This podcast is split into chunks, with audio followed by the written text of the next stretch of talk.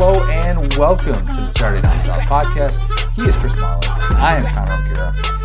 It's been roughly 55 minutes since Florida State failed on Twitter again. I, that might be an exaggeration. I think it was like 40, 45 minutes ago that Florida State put out yet another dumb tweet. Um, the hashtag do something. They didn't. They didn't put that in there. Be Thank thankful God. for that. But Florida State doing what everybody else is doing. You know, counting down to the start of camp. Blah blah blah. Gonna have like oh, only four days till camp. The problem was Florida State essentially pulled a Michael Scott. I was told there'd be no math involved. Yeah, Florida State made this way more difficult than it needed to be. Instead of posting a picture of the stadium with a massive like number four photoshopped onto it, They did that. they they did that. They did that. Credit to them. But then they also photoshopped a player with the number 15 on there. So it looks like 154 days to the start of camp or It look- football. I, I- don't know. I, so somebody sent us that, and the and I was like so already like deep into doing like other work and stuff like that. And I was like, what the hell is this? Why is somebody why is somebody tagging me in Florida State stuff? And I thought it was because of your like you know Florida State rants and stuff like that this offseason. So I was like, great, now we're gonna be getting tagged in Florida State stuff all year. Can't wait. And then and then I like I, I like saw it going around, and then I saw it the way it was phrased, and it was like this many days, and I was like. That's an odd. It was like Kevin saying it. Like Yes. like there's this many days until football season. I was like, and then I tried to do the math on it, and I was like, hold on, I don't. And and then it finally hit me just how incredibly dumb that entire thing was. The the Pac-12 had a bad day too.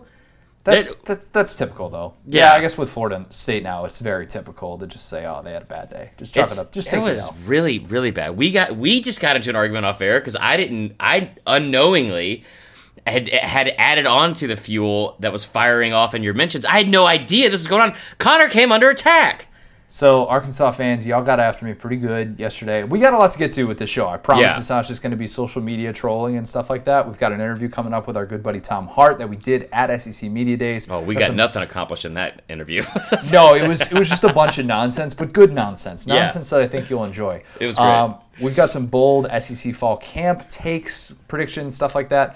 Uh, we, we're going to do SEC Position U. This is kind of in response to what E ESPN did last week with Position U that got a whole lot of criticism, so we decided to just do it for the SEC. And of course, we've got our usual fourth and wrong. But before we get into all that, so basically, a little peel behind the onion here there was a story that came out from Yahoo's Pete Thamel basically saying that conferences are more likely to reduce than they are to add, which at the turn of this decade seems incredibly different than where Yeah. we started back in I thought we were headed towards four conference, sixteen teams, one one person out. Yeah, the super conference. Thought we were getting to that point, and instead it looks more likely that we are reducing teams. That, that Power Five teams could uh, essentially be reducing instead of adding on to. So that prompted my editor, Chris Wright, to say, "Hey, this is really hot in the streets right now. Why don't you do an article on the ten Power Five teams that you think would be the most likely to be relegated?" That's when our editor right. decided to make you a human shield on Twitter. So obviously, no fan base likes to hear, "Oh, you think that our team should be kicked out of the conference." right. You'll note that I only picked one SEC team to include in the 10 Power 5 teams that I put in there. All your usual suspects. Your Rutgers, your Oregon State, your Maryland. Oh, your, whoa, even your Illinois. whoa! Yeah. Oregon Oh. State. Yeah, that was an easy one. Is that only for um, football? No, I- I based it off. So I based this off of the big three sports, and basically saying, yeah, baseball can save a team, can save a program, like in the case of somebody like Vandy, and that's why I didn't include Vandy. They're two Yeah. months removed from winning the college. So you World didn't Series. want to re- like include the team that has won three in the past fifteen years and had the number one draft pick. Allie's working from home today. Allie, different coach, different coach. True. Correct. Yes. Different coach, and I did include in there the baseball thing is is relevant with Oregon Yeah. State, but they've just been so bad, so football? historically bad in football and basketball that it's not even a comparison. Yeah. So, let me get to the Arkansas thing. Oh man. Put Arkansas in there.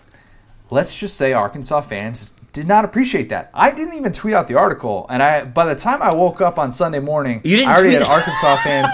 I already had Arkansas fans in my mentions. One person did like a GIF of me with like my face onto a clown or something like that, and then said um, that my mom should have relegated me. Which, all right. And uh, by the way, if you're the one that made that that GIF, inappropriate. One, two. Tell me how to like if you want to DM me, tell me how to make moving GIFs because I I don't know how to do it and I, I do the tough. social media, so it, it It's is tough. Somebody put some time into that, but Yeah. basically the whole thing was I, like I got, I got roasted by by Arkansas fans all day who said how how dare you blah blah blah, And then in comes Marler from the top Okay, rope. hold on, just real quick. Before before you get mad at me, let's think about this so we can both laugh. Just imagine the anger spewing out of this guy's face, and he's so upset as he's like like meticulously cropping your face out on Photoshop to Oh, put he was onto probably very unhappy. I'll show him. This was pretty impressive to say in the lines while you're doing that. Anyway, but then yeah, then I was a jerk. And then Marler said, "What if I told you that Mississippi State has been to fewer SEC championships than Arkansas?" By half. I'd say, you know what? Cool, great, grand, wonderful. So Thanks for informing me. I, I have came- Wikipedia too. I came on first off. I already knew that. Second off, I came. I came on the. I came on the like the. Connor calls me like he always does to start the show, and and he Facetimes me. And the first thing out of my mouth isn't hello, isn't happy Monday, and we already had a conversation about work on like a conference call earlier today. So I had no idea this is coming, and I go, Oh, I really, it to the back dude? And and I like I tell him uh, like I was mad about his his quarterback ranking for the. Segment we're gonna do here in a minute. First thing out of my mouth, he's like, "Oh, is that another thing?" And he just goes off of. He's like, "You want to call me out? Of this? You called me out yesterday." And I was like, "Whoa, whoa, what happened? What did I do?"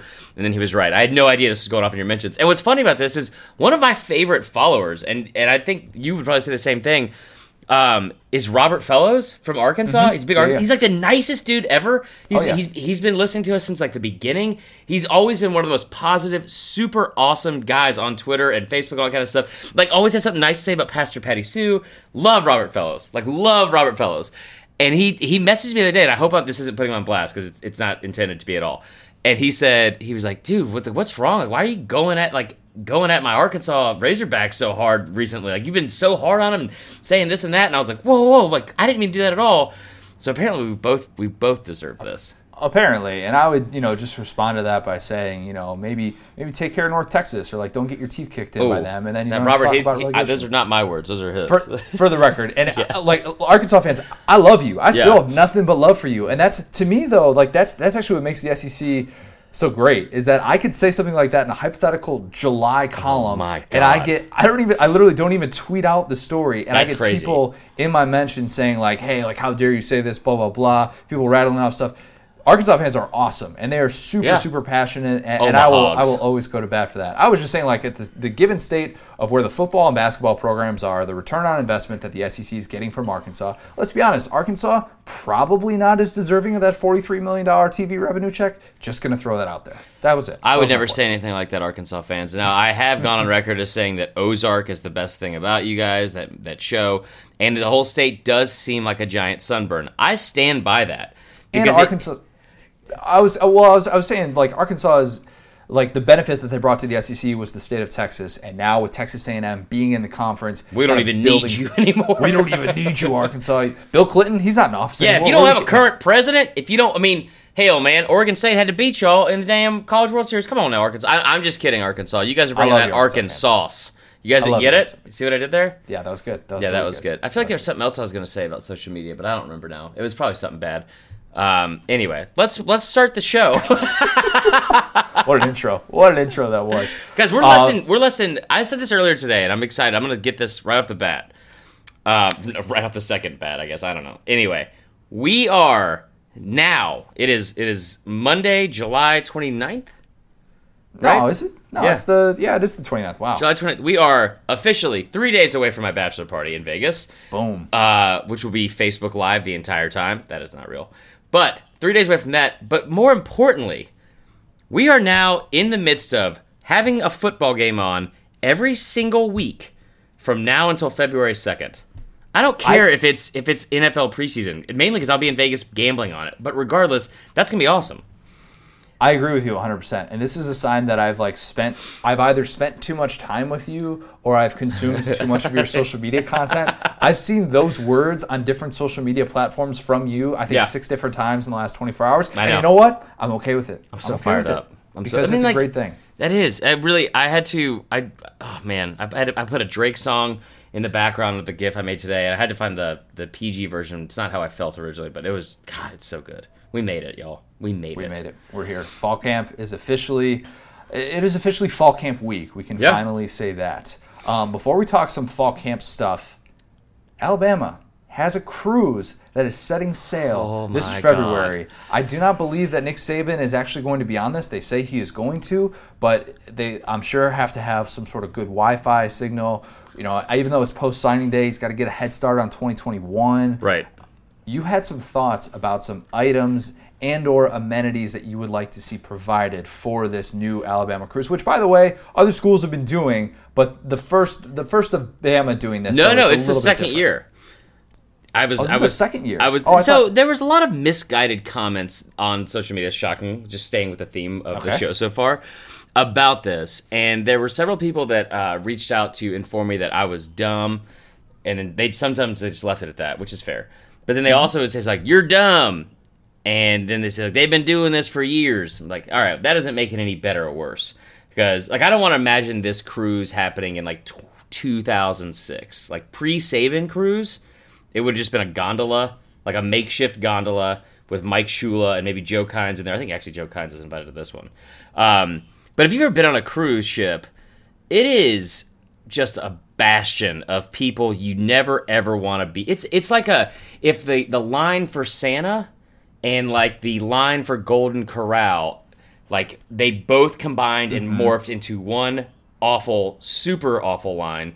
And, and you were stuck at sea with them for five days, looking at things in Mexico that you can't pronounce. As somebody who's been on a cruise and you've also been on a cruise before wearing I think you didn't tip the entire time you were on that Yes, that ship? happened. It was my first senior spring break. That was a very regrettable thing. And I, if I could, if I knew where that guy was today, I would give him money. Probably wouldn't But be twenty percent. your analogy, your analogy is spot on there. There's a lot of overlap between the Golden Yeah. Corral uh, crowd and what you would see, you know, on a, on a given day. What was it? What was Golden Corral and what? What was the reference? the there? line for Santa at the mall, like the but line like for the Santa crappy mall. mall that you, people like, not like a fancy mall, like the crappy mall, like the county mall. Right, right, Yeah. right. Okay, for sure. So you have some items here uh, that you wanted to to bring aboard or amenities that you wanted to Yeah. see. You did an Instagram post on it, by the way. Follow us on Instagram uh, at Saturday Down South. Would you like to share a, a couple of the ones that you're like, ah, I just nailed that? Let's let's kick it. Let's just kick it off with all you can eat mayonnaise bar. Now, Yuck. yes, that is. I hate mayonnaise, but I tell you what, it there's there were several people that was like that mayonnaise bar don't sound half bad. Like, yes, it does, sir. Yes, yes, it it sounds does. all bad. like, but it's like that's the thing. Like at a cruise, like they they they promote it's like yeah, you can get dressed up for this nice fancy dinner. Let's not kid ourselves. That ain't gonna happen on this cruise ship. I can't imagine what the Sunday best would look like from this crowd going. Because people, again, people that go on cruise ships in general, not necessarily people you want to be around. And so I think this would be incredible for an all-you-can-eat mayonnaise bar. That would definitely get some action, like the midnight midnight mayonnaise bar. Also, arts and crafts. A lot of people are big into arts and crafts on cruise ships. Like they'll, you know, Michael Scott put a, a stupid, you know, beads in your hair, right? He, he was uh, he was at Sandals though. He wasn't on a Yes, cruise ship. Let the that's record true. show. But I feel like this is going to Mexico, and people, or it's go, it's going to the Caribbean, but it's Yeah, going, so it's same- going to yeah, Mexico. same region, yeah. So, um, yeah, arts and crafts fake diplomas made for the eighty-five percent. Like that. Yeah. Like that. That's good. Uh, free Wi-Fi to tweet at recruits. That would happen. Mm-hmm. For Saban, Um. Yeah. yeah, for sure. Family speed dating. This went over a lot better than I thought. I was worried that this. I tried to sneak that one in there because I hate that cliche in general about "We're bunch of cousins go the cousin cruise. Like, all right, let's not kid ourselves. Mississippi and Georgia aren't the same states. Uh, and then last but not least, I don't know. Let's see here. Um, you know, snorkeling with Sark. I wanted to put something different, but he follows us on Instagram, so I didn't. I didn't put anything. Oh, he does. Yeah, so could, Did you did you check that before you posted? I knew he did because he popped up on our feed after like for something, and I was like, oh, okay, because I was not going to be snorkeling with Sark. With Sark, I will say that. Drinking an adult beverage. I'm not that that's Bottomless no, mimosas with. Sark. Yeah. Okay, that, that's you more. go. about What did you have? that they're gonna go through. Okay, um, so these are things that I would want provided on said cruise, given the fact that I'm probably paying an arm and a leg to be able to go on this. Dude, the prices are outrageous. What are what are the prices? I don't want to say because I really want our boss to send me on this for content, but they Just it- whisper it, whisper it to me. It's like for a quad room, it, that's the cheapest, or like a double, I guess, where you have one twin bed and Mm-hmm. it sleeps with two people. It's five sixty nine, I think, or five thirty nine per person, and it's that's before the two hundred extra dollars for fees, taxes, and all that kind of stuff. So it's basically about if you take two people on, it's gonna be about fifteen hundred dollars, like to start. That's actually not that bad. Really, I, I thought it was gonna be worse. it was two hundred and sixty nine dollars for me to go on that cruise I didn't tip on. Yikes! You really should have tipped on I, that for real, man. Um, so I want a, a tent simulator so that we can see what Tua sees. I just want a tent, a makeshift tent. I want to be able to go inside there, kind of look around, you know, 3D virtual reality. Tent vision. You put in the good. goggles. That's good. Yeah. Um, I think everybody would get a kick out of that. Yeah. How about this? Uh, a broken fuel pump so that I can experience being stranded on a boat with Saban. Dude, I, I that's I can't believe more people didn't comment on that. That's good. Yeah, so because everybody remembers last year, he made sure to say his boat did not Yeah. run out of gas. It did not. It was the first time that they right. ever used that boat out on the water, and the fuel pump broke. So, okay. Um, and then lastly, you know how on cruises, and I'm not sure if you were uh, too busy you Drunk. know, on, you on your you trying to cruise, say drunk? Okay. drunk and not tipping on his cruise, to, to see like they do uh, the, the game shows, and they'll Yeah, do like, yeah. the love and marriage game show. Let's just get Saban and Miss Terry Oh on my there, gosh, and nobody else. That's all I want. Yeah. Just those two. Well, yeah, we our good friend Kristen Saban. We talked about this off air about how we should get Hannah from the Bachelorette on this, and do and finally do our interview or our tailgate that we that her and I talked about. Um, I would like to also say somebody threw out the idea of me sending a tape in to do stand up comedy on this thing, and I'm not. I don't. This is not my demographic, but I would. I'm not against it. I think that'd be awesome. And and lastly, while we're on the subject, I'm it's I'm not gonna end this segment without throwing out these hashtags: boats and throws. Your your hashtag was better than the the post itself. Thank you. And no one's no one made a single comment about it. that one and the Shark Week one I made about about McElwain. I was on fire with that. Here's the Um, problem what? because people look past the hashtags now on Instagram because everybody hashtags everything, so it kind of gets lost in the shuffle. But if you have not had the chance yet, go back and look at Marler's hashtags. Biscuits really and navy instead of biscuits that's- and that's gravy. Uh, yeah, and then the, what was the other one from the uh, from the Shark Week? Jaws in order. Come on, grow up, guys. It's too good. All right, let's get into real stuff. All right, we've got some bold takes for fall camp. Bold SEC takes, I should be more specific. Um, so, I'll kick us off here talking about quarterbacks.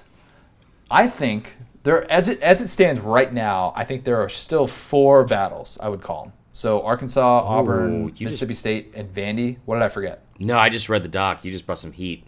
Oh yeah, I'm bringing a lot Yeah. of heat. Um, all right. So my my bold prediction here, I think that every single starting quarterback job is going to be announced before opening weekend. Which opening weekend, you ask? Yeah. Week zero. I think we're going to know every starting quarterback before Florida and Miami Okay. play. That's bef- that's more than a week out for for most of these teams or for these four teams. Just because.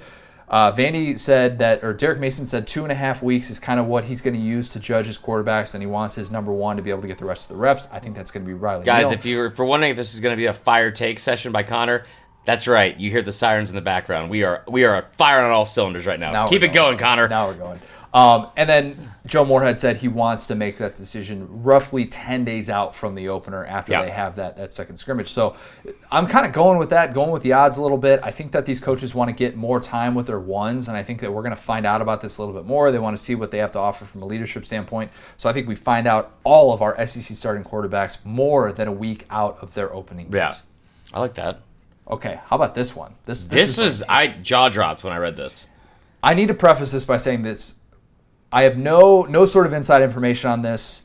This is just kind Yeah, of that's a good gauging the way that things have gone through throughout my observations and what I've seen. I have not heard anything on or off the record about this. Yeah.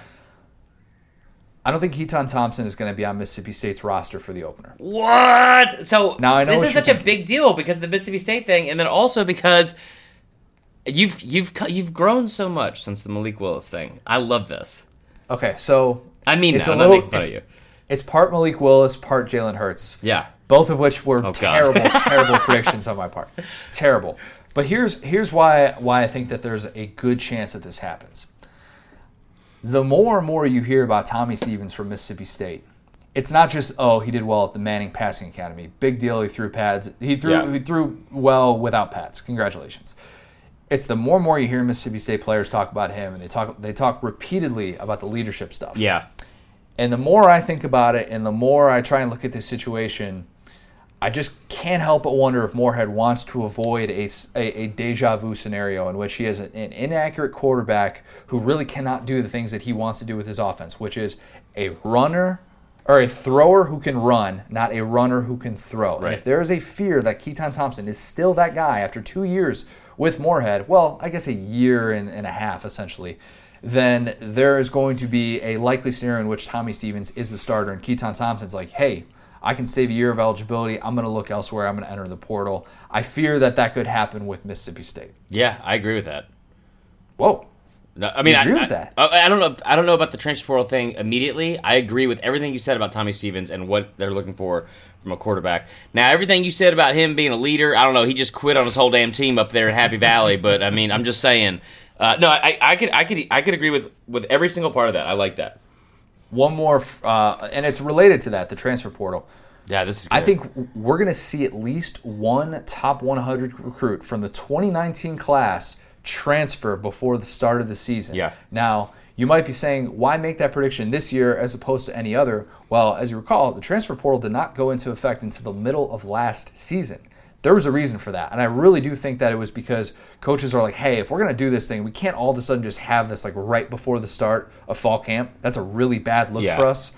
Um, so I think what ends up happening is there's going to be at least one kid, and keep in mind the SEC has 50 top 100 recruits. Yeah. 50 of the top 100 recruits went to SEC schools. We've already seen it obviously with Chris Steele and that whole mess that happened in Florida.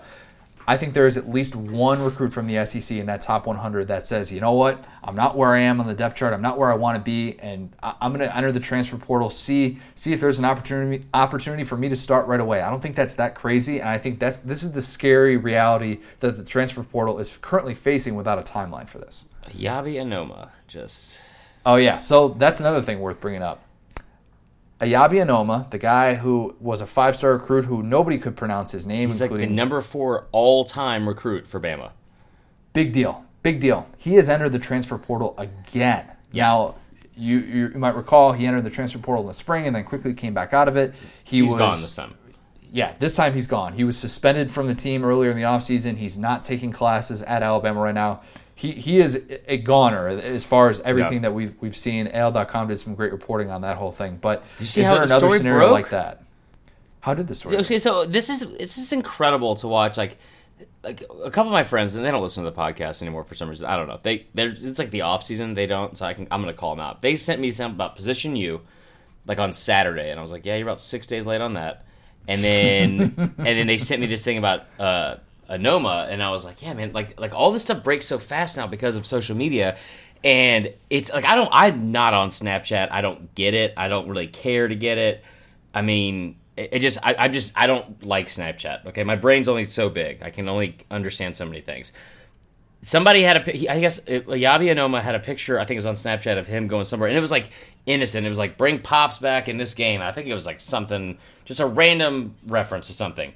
And the very bottom left hand corner, there's a, a, a airplane ticket and and I never you don't even notice it at first. And uh, it's just some gump on Twitter was like, "Y'all see what it says in the bottom left?" And it was like Beham to DC, and you're like, "Oh wow, Maryland. he's gone." Yeah, like it's, 'cause that's where he's from, and you're like. Okay, well, I guess he's gone. He's gonna go to Maryland back with like Locksley, which is understandable. But like that, and then like the uh, Tavian Feaster thing before that broke today. Yesterday, somebody had a picture from inside the locker room, just like going through USC's locker room, and Tavian Feaster's all over, like his actual lockers. Somebody just like pans past it and like, whoa, hold on. It's just it's it's interesting to me how like things break like that. I mean, again, the Jimbo Fisher thing broke because of a damn Christmas tree. yes and no. Yeah, well, yeah, fair. We- Um, we still we will do eventually the oral history of the Christmas tree. Um, yeah, I like that.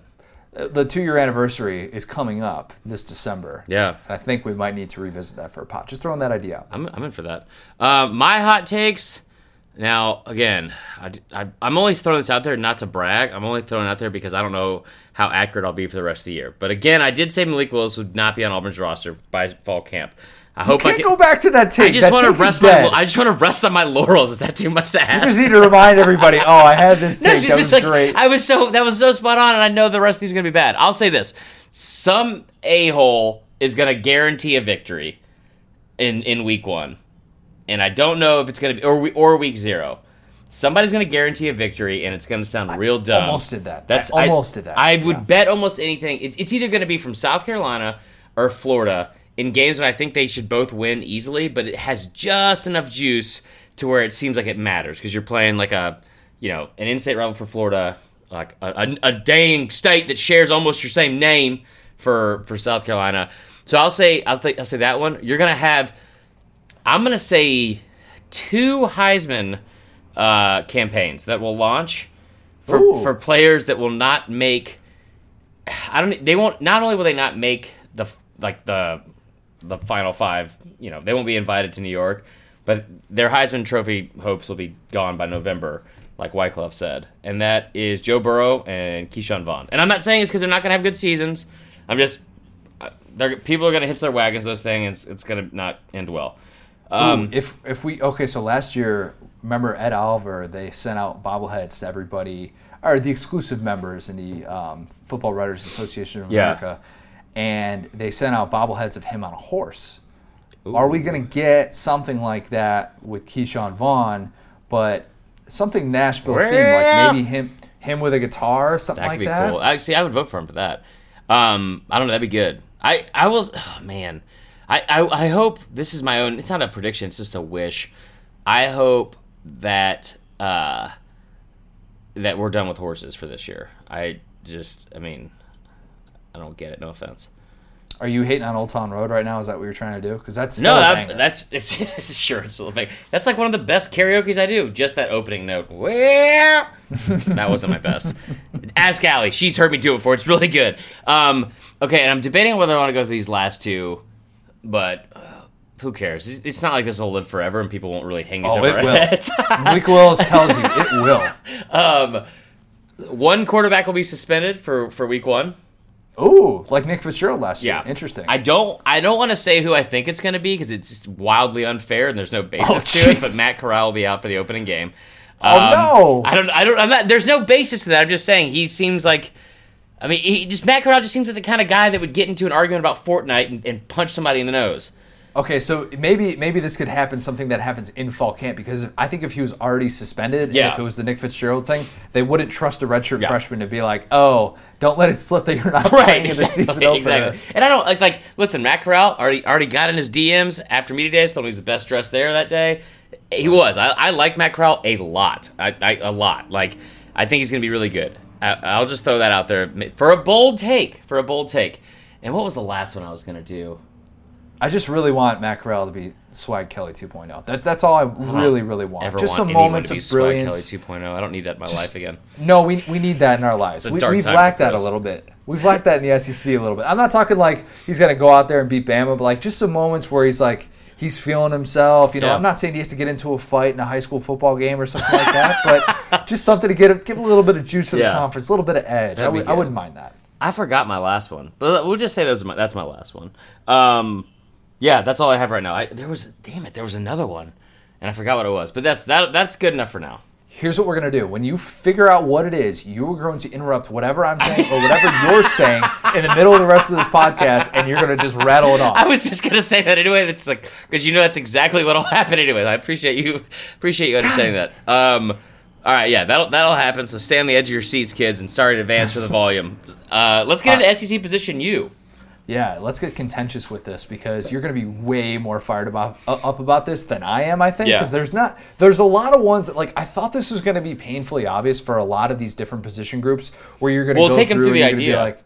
Yeah, so the idea that ESPN basically did last week that got a lot of attention was we're going to just try and come up with position you Right. for every single position of the BCS and playoff era. It's not all time, it's just the BCS and playoff era. That basically goes back to since the 1999 draft. 88, believe. yeah, 1998 season. 1998 Right. season, 1999 draft Right. you would be looking at these from a number standpoint when you're trying to figure out draft picks, first rounders, all that stuff. So essentially, what we tried to do was come up with the SEC version of that. That is, which SEC team has had the most successful run at each position group. Now, some of these, as I said, are going to be like really obvious, really not a whole lot of debate. We don't want to spend a whole lot of time on that. Others are a little bit more like, oh crap, there's really not a whole lot there. That first one that we, this first one that we have on the list is one of those where you're just like, oh, there's there's really not one. Quarterbacks. I gave it to Auburn out of default, and here's why. I'm not saying by any stretch of the imagination that Auburn is quarterback you. Let the record show that.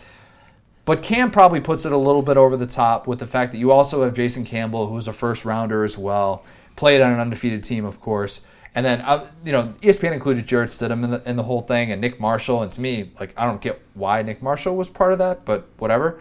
Um, just because he had success in college. I get all that. But Auburn probably has the edge. As for a secondary one, I mean, I guess maybe Florida or Georgia. I was thinking, you know, Florida's tough though because you've had guys who are great college quarterbacks, two first rounders in that group because you got Tebow, you got Rex Grossman, and then you know it's like somebody like a mid round guy like Jesse Palmer, of course, as well. Yeah. But none of those guys really ever had like that good of a pro career. John Brantley. So, oh, that's too No, soon. that- Way too soon for fault. that. Uh, Georgia maybe maybe has a little bit more of an interesting case, and it could be more interesting once Fromm goes to the NFL. But Matt Stafford and then Aaron Murray, obviously our guy, only had a cup of coffee. DJ Shockley and Quincy Carter also got drafted, but Stafford's the only first rounder Carter. of that group. oh my god. Dallas Cowboys, great. Dude, Quincy Carter was a a former minor league baseball player. He's from. I'm pretty sure he went to Southwest DeKalb. He's from Atlanta. I remember watching the Saturday morning um, recruiting show with Jamie Newberg, and I can't remember the name of it now. Somebody's gonna call me out on it, but it's. It was a, it was like a uh, every Saturday like after the season from like eleven to twelve, and it was Jamie Newberg, and he was like he- they brought him on. He was like in sweatpants. He just seemed like a normal dude. He and, and he went and played with the Cubs for like six years until he came to uh, Smart man. yeah, until he came and played for UGA. Um, David Greene not making this list is sad from South Gwinnett High School. I can't believe that. I would say that the the answer is Auburn. I was mainly mad because you you beat me to the punch here. Because I would have, I mean, the, the Jason Campbell thing is what I think seals it because he's a first round draft pick. And he also had an undefeated season. Uh, you look at guys like Brandon Cox, who are just like a thorn in the side for years. Nick Marshall somehow gets him to a national championship game.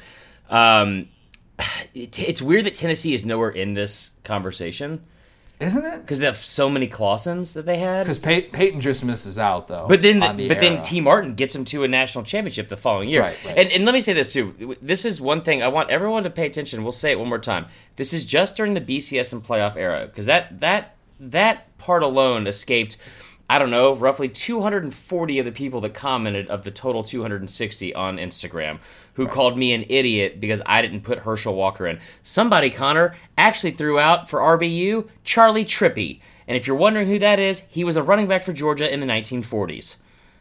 can't forget about that. Yeah, yeah, you can. You definitely can.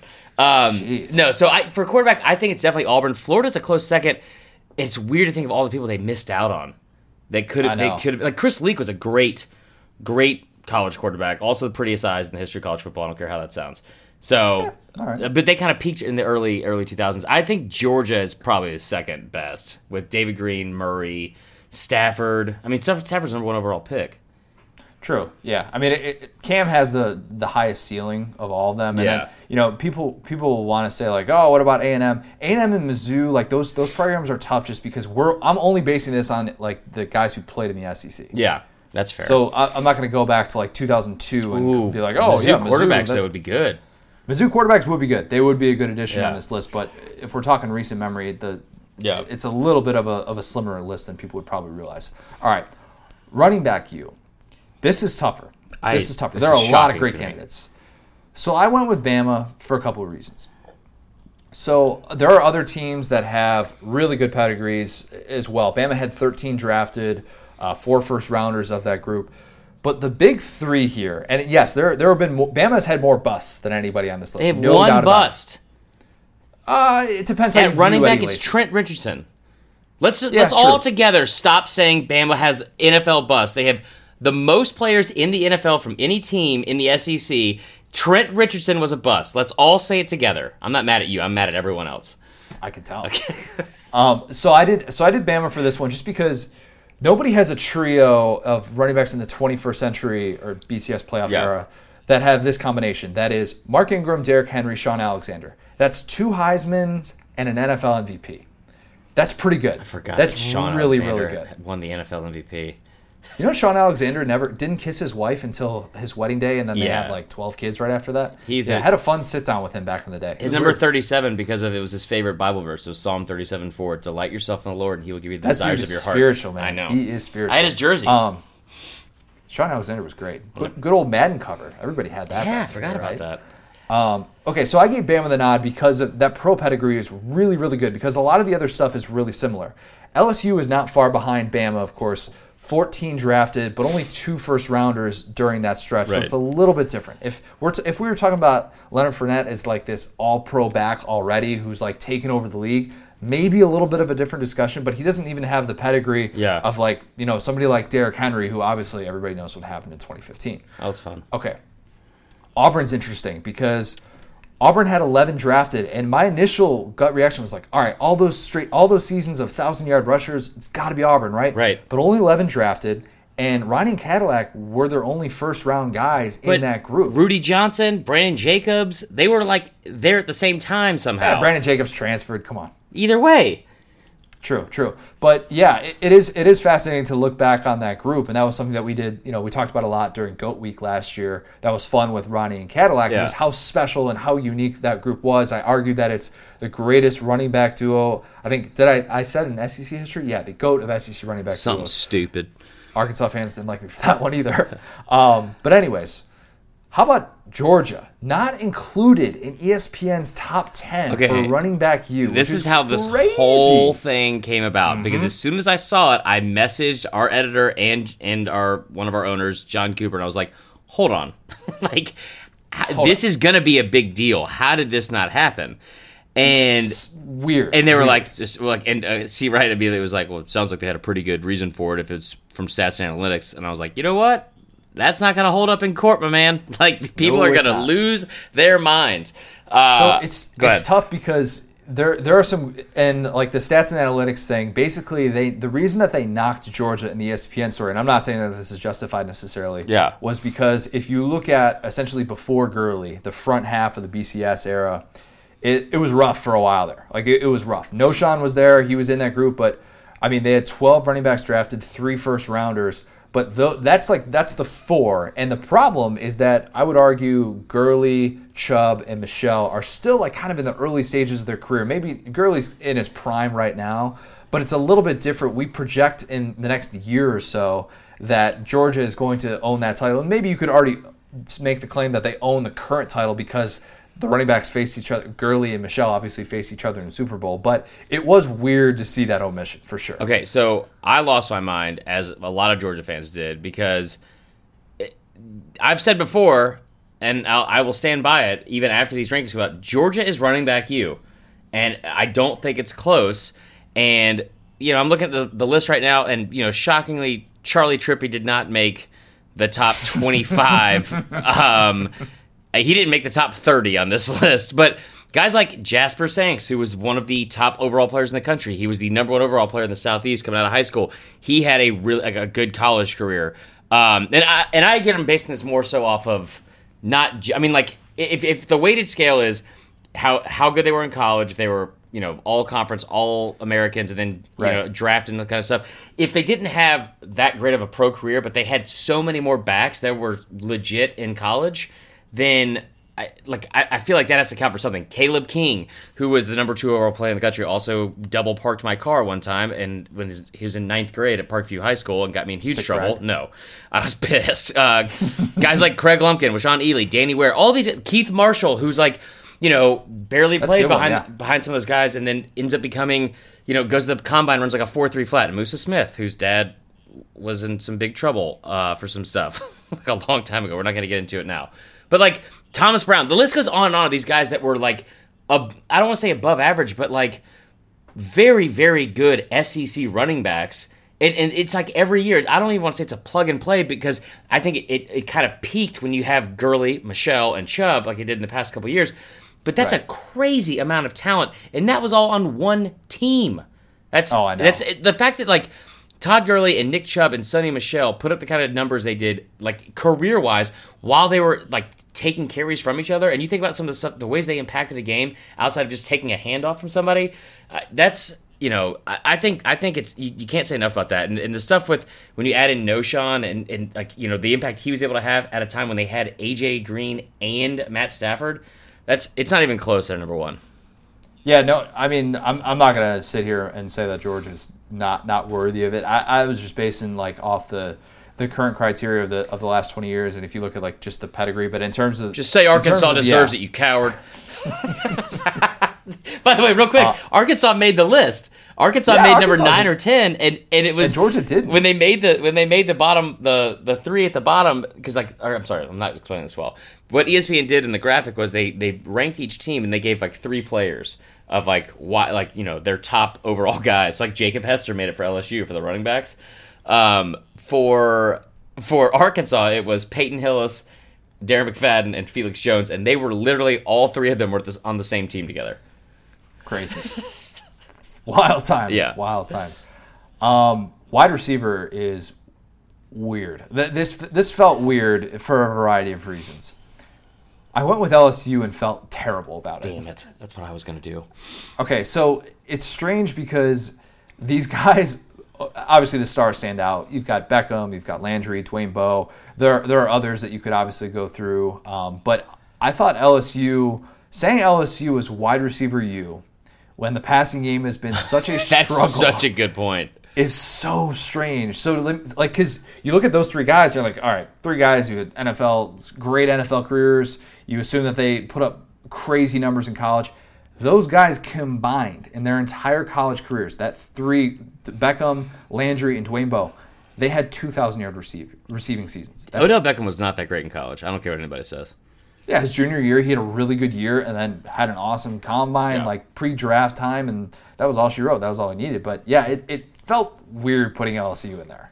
I, that's what I was gonna go with too. So thanks for that. Um, So they they had 18 they had 18 guys drafted though, four first rounders at, from the receiver position, and if you look around the rest of the conference, it is tough because Bama is going to be it in a year or so when Ridley. If we assume Ridley takes a, a big step with the Falcons in year two, once Jerry Jeudy establishes himself in the NFL, then you're talking about also having Julio and Amari Cooper. And you're like, okay, Bama, Bama is going to own that title in, in a in a couple years, but as of right now, it's kind it's just kind of murky.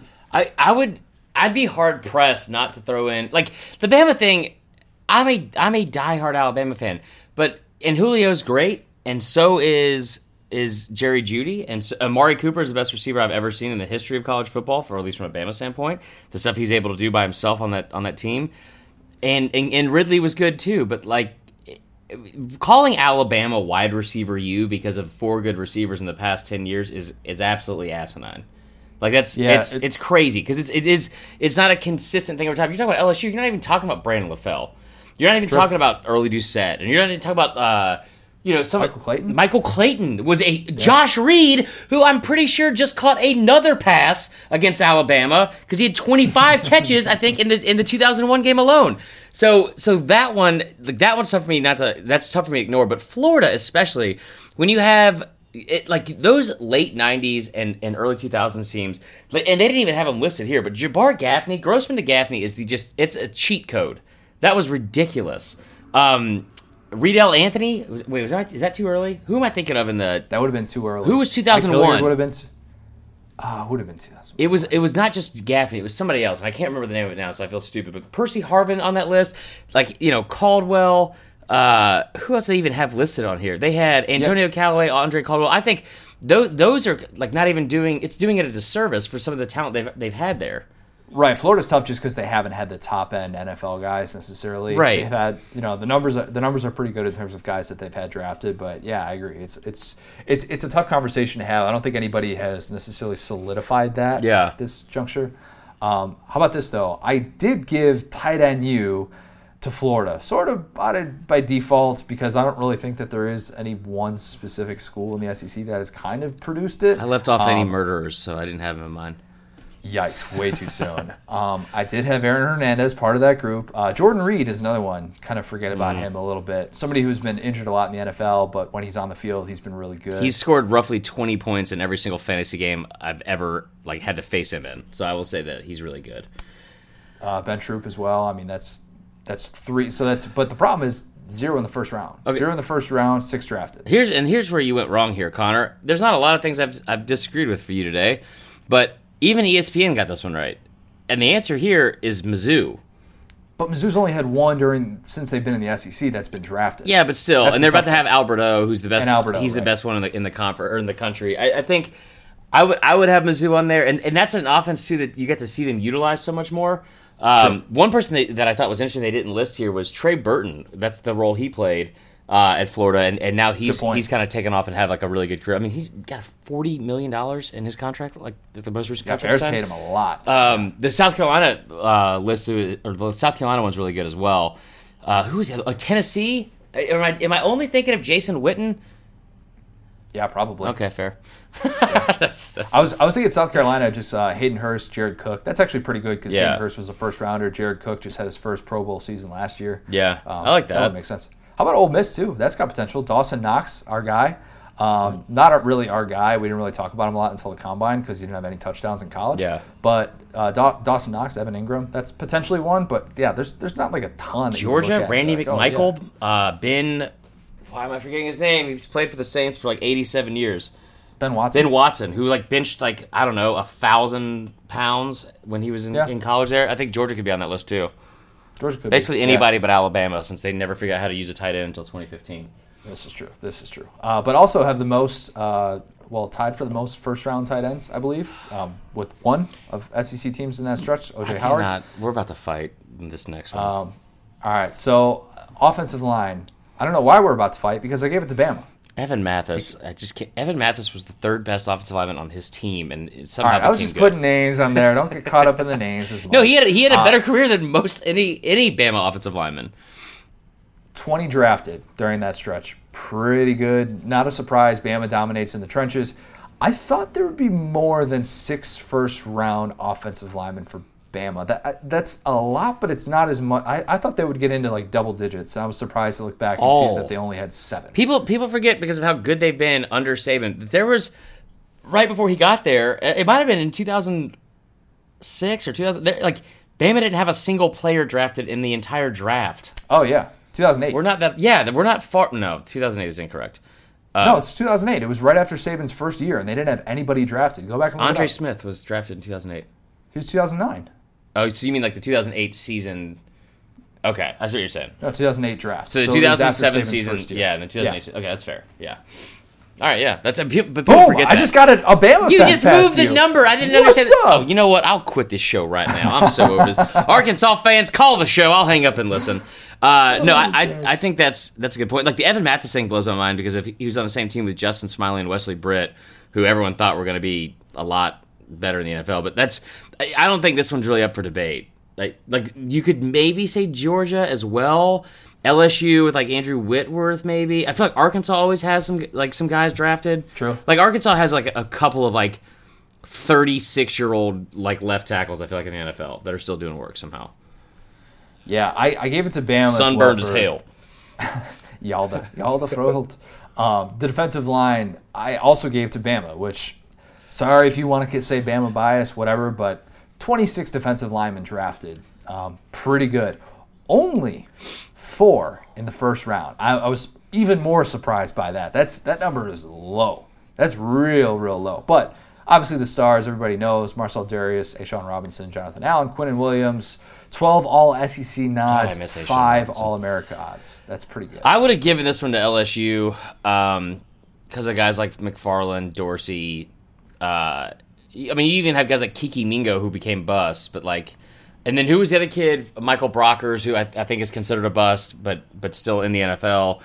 I mean, they they just always seem to have like people on the on the on the D line.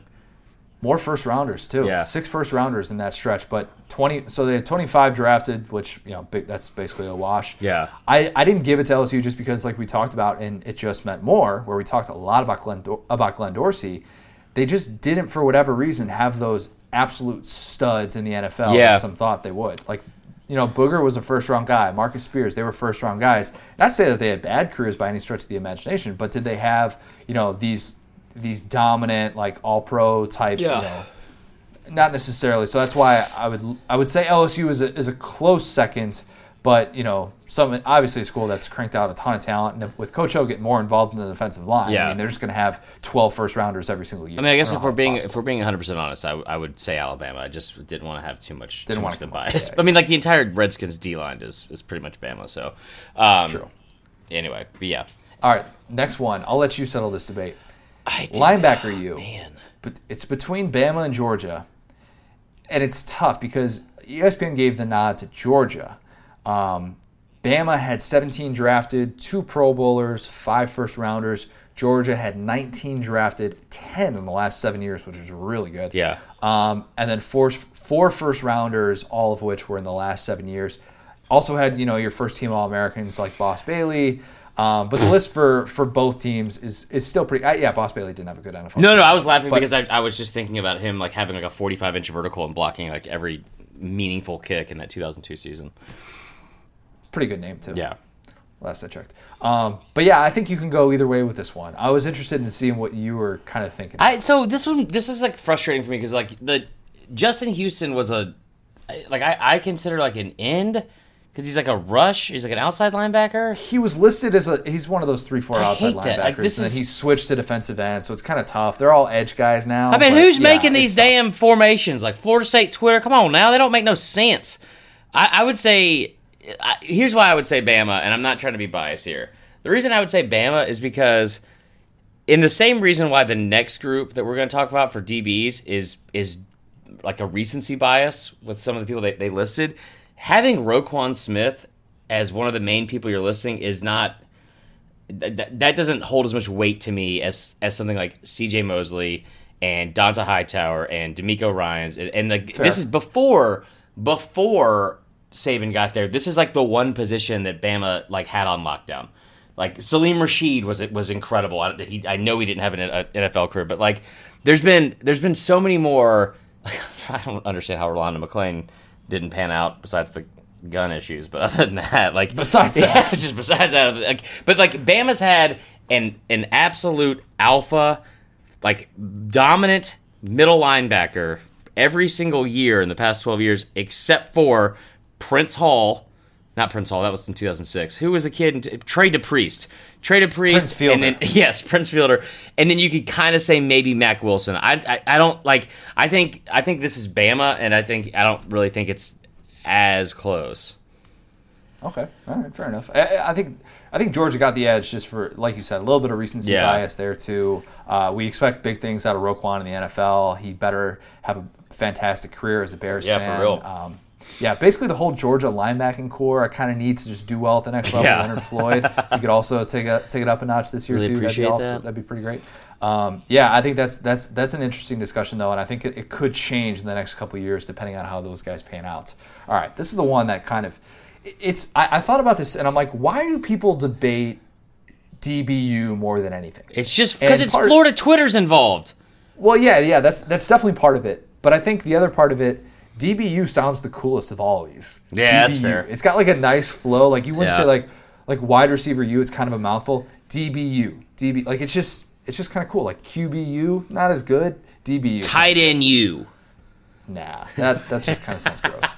Um, That sounds like somebody trying to ask for directions and, and sound out a word and like while they're visiting like Stockholm, like T E U. the phonetics Yeah. of it. Um, it's a three-team debate, in my opinion, between LSU, Florida, and you have to include Bama. Sorry, LSU and Florida fans, it's not just you two. Bama, you have to throw in there. And the numbers, I did not realize how close they were. So listen to this, and then I'll let you tee off. I promise. LSU had 23 drafted, six in the first round. Florida, 24 drafted, six in the first round. Bama, 24 drafted, eight in the first round. Bama had eight consensus All America seasons. LSU had eight consensus All America seasons. Marley, give All of some them busts. this. All of them busts. So this is what's funny to me, and because because if I, when I think of DBU, I think I strictly think of cornerbacks. Um, Oh, you don't include safety Because I like SU, like Law and Order SUV or or SVU. Damn it, Chris. Um, SVU is good too. Anyway, so I, I, I mean, I'm, it's not that I'm not including safeties. I'm just saying what my small little brain thinks of when I first hear this is is D, like is cornerbacks. And I've said this before, and I'm not trying to pile on Florida fans because I, I know they already think I hate them, and I don't. Uh, it's LSU, and it's not close. If you if you have the safeties. Bama definitely deserves to have like to have like get a nod in there because Landon Collins, Ha Ha Clinton-Dix, Eddie Jackson, Eddie Jackson Minkah, and, too. and Landon yeah, and Minkah well, he's gonna play more of like the cornerback, but like Eddie Jackson and Landon Collins are two of the best safeties in the entire NFL. And in the and I couldn't be happier with the Eddie Jackson thing. Kristen Saban's favorite player. Like that that kid, he's such Amen. a weapon. Um but and like I think there were only two or there's four players in the NFL last year that had five or more interceptions. Eddie Jackson was one of them. Two of them were in the Bears. Um, That's what I'm talking about. but yeah, I mean, like, and, and Florida's had some like absolute studs uh, at, at cornerback. Joe Haden, I think, is one of the best cornerbacks that, that has played in the SEC in the past 25 years. But what I do know is that I've never seen players take over games in the same way that LSU cornerbacks have. And That's Tyrann fair. Mathieu and what he was able to do, not just at like you know at corner, but in the return game. Mo Claiborne, who was a, a, a big NFL bust, he he was a fantastic cornerback in college. Um, but when I strictly look at like what how they were able to impact a game, because you have the old cliche of like you know like Revis Island, like you can just you know block off this entire part of the field, okay? Like that, like they're going to take away that entire side of the field.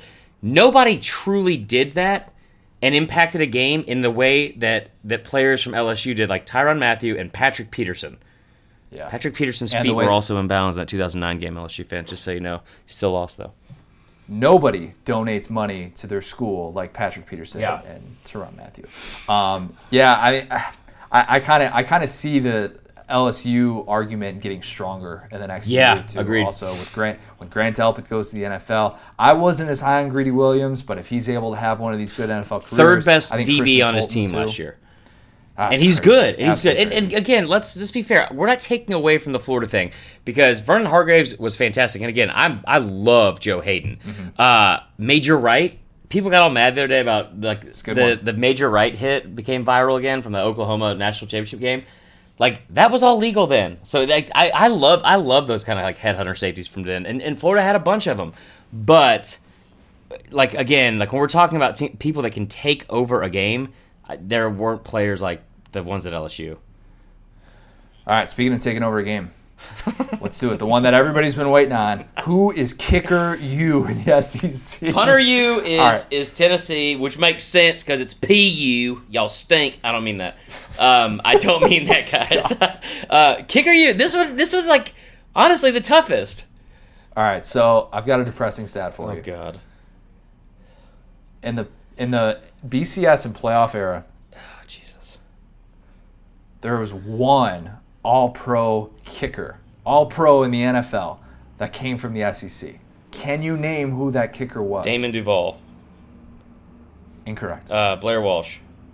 It was. It was Yeah. Blair Walsh. So therefore, Georgia gets to be kicker you, and that's also because Georgia, it, Georgia and Florida are the only two SEC programs that have had multiple kickers drafted in the BCS slash playoff era. Blair Walsh had uh, Blair Walsh, and then Brandon. Is it Brandon Coutu? Brandon Is that his name? Katu. Katu. All right, before my time. Um, and then Caleb Sturgis and Jeff Chandler for Florida. But yeah, congratulations, Georgia. Georgia, you are kicker you, and Rodrigo is only going to continue that. Now I'm going to disagree with you here. Um, Oh, uncalled. for. so and, and and the reason why it's like like Georgia this is this is a painful one for me because it, it's you think about my fanhood and who who I've had to watch. Um, Rodrigo Blankenship, who people forget uh, actually, I'm not going to get into that. Rodrigo Blankenship's had a fantastic career. Rarely, rarely misses a field goal, especially of any significance. Um, you were going to say 2017 national championship. You were going to go there. weren't no, I was going to say 2018 SEC championship, but Oh, yeah, yeah, uh, so thanks for setting me up on that. But guys, I mean, like for for Georgia, Marshall Morgan, Rod- Rodrigo Blankenship, Brandon Katu was he had like a 58 yarder, I want to say, in a game, I think, or could hit from 58 or something stupid like that. Uh, Billy Bennett was one of the best kickers, if not the best kicker in the SEC. People forget about my boy, the punter from there, um, Gordon Ely Kelso. Uh, let's see. Blair Walsh, obviously. Like, they, they've had some really, really good kickers, but the answer is Auburn. The answer is 100% Auburn.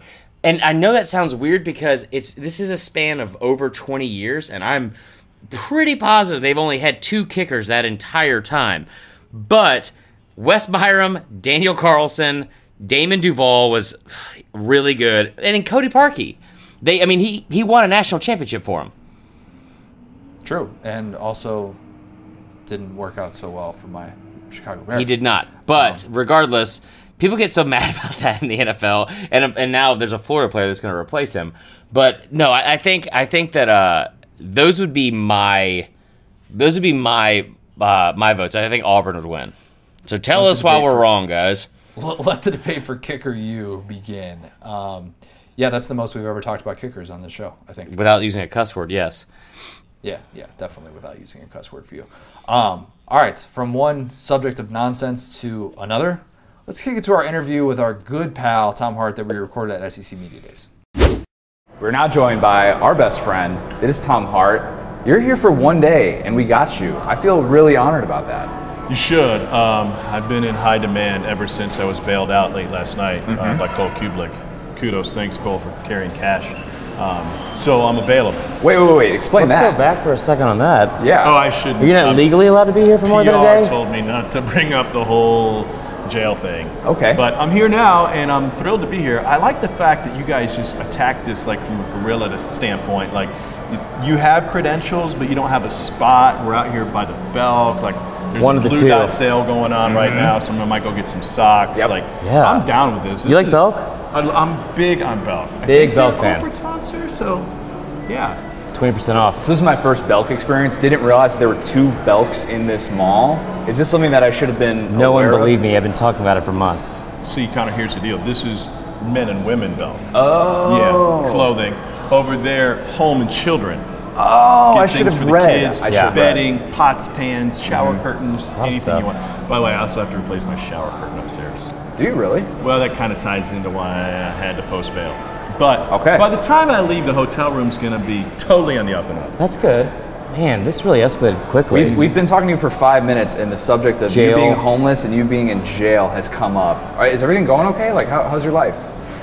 Not gonna lie, it's tough. I'm standing next to a man who showered once. Not this me. Month. This uh, this week, this week, This week. allegedly, Yeah, so this is what I'm That's killing what I it. slipped to. You know, when I took over for Brent Musburger, they never told me that this is where I'd be. But So- yet, here we are. yeah, so you are here for, for one day. Nice of you to take some time back at, with the SEC. I know you've been doing like some MLB baseball stuff. You were Yeah. doing, you're doing, uh, were you doing Cubs Pirates on Fourth of Cubs July? Pirates, yeah. Wow. So Maddon's like mad and screaming. I think That was he just- great. yeah, it was great television. I honestly think after talking with him pregame, he just wanted to go back and have a glass of wine. Oh yeah, absolutely. He's like, I'm over this. Big wine I guy? hate Clint Hurdle. You know, nobody likes Clint Hurdle. Let me get out of here and go back and have a glass of wine. what was your call on the spin move that he did? Uh, well, I really think that Joe West has a future as an offensive lineman. Yep. To, to a quality spin move, and I learned this in jail last night, you really have to create separation. Maddon didn't create From separation. yep. He just spun. Yeah, I was I was like a whirling dervish, all corners of the cell, allegedly, but they never caught up to me. And um, I'm only here for a day because I've got more baseball. So Oh. Wednesday night, uh, I'm on my way to Philly tonight. So I've got Phillies and Okay. Dodgers on Yeah, ESPN same. radio. Wow. So it'll be fun. And then this weekend, Saturday and Sunday, also on the radio, so I can wear a swimsuit if I want, a tank top. That's kind of Sweet. Oh. what I wear normally right. in the summer. What's what's the craziest thing you've worn on radio for, for a game like that? You don't have to Uh, answer that because yeah, I you're don't in jail. think I should so. answer that because I got bosses. That, True. Yeah, That's there might good be point. Like a pantsuit. Yeah, yeah, yeah, and with vertical stripes, which are not really my look. I like to go horizontal just to like really, really bury my confidence. Mm-hmm. You know what I mean? Yeah. Never give it a chance. Yeah, just shoot you down before you even leave the room. Yeah, you did that as soon as I walked up to you. Great outfit today, by the way. He doesn't mean it at all. He said it twice so far. He said it to both of us I'm too. I'm a little bit like, are we getting you know flattered too much here? Like, do we really not look good? And he's kind of been like, oh yeah, great. I mean, Thanks for yesterday I, dressing up, I wore a black sweater. Not the best July, move. isn't it? Yeah, Yeah. it is, and it was about a thousand degrees. But luckily, we filmed outside. Well, that's smart. So we It's got the good. release. I think it was yesterday that we found out that you, Cole, and our best friend Jordan Rogers. Oh, he loves you guys. He won't stop Yeah, talking is he about here? you. yeah, I know. He, oh, he's here. He's here. Okay. We- he's, he's on uh, he's on Radio Row right Wait now. I a think. second, I just did the math. The distance between you and Jordan seems to be 100 feet at all times. No, we have one restraining order already with Paul. Yeah. Um, this one's not an actual restraining order yet. We It's, just.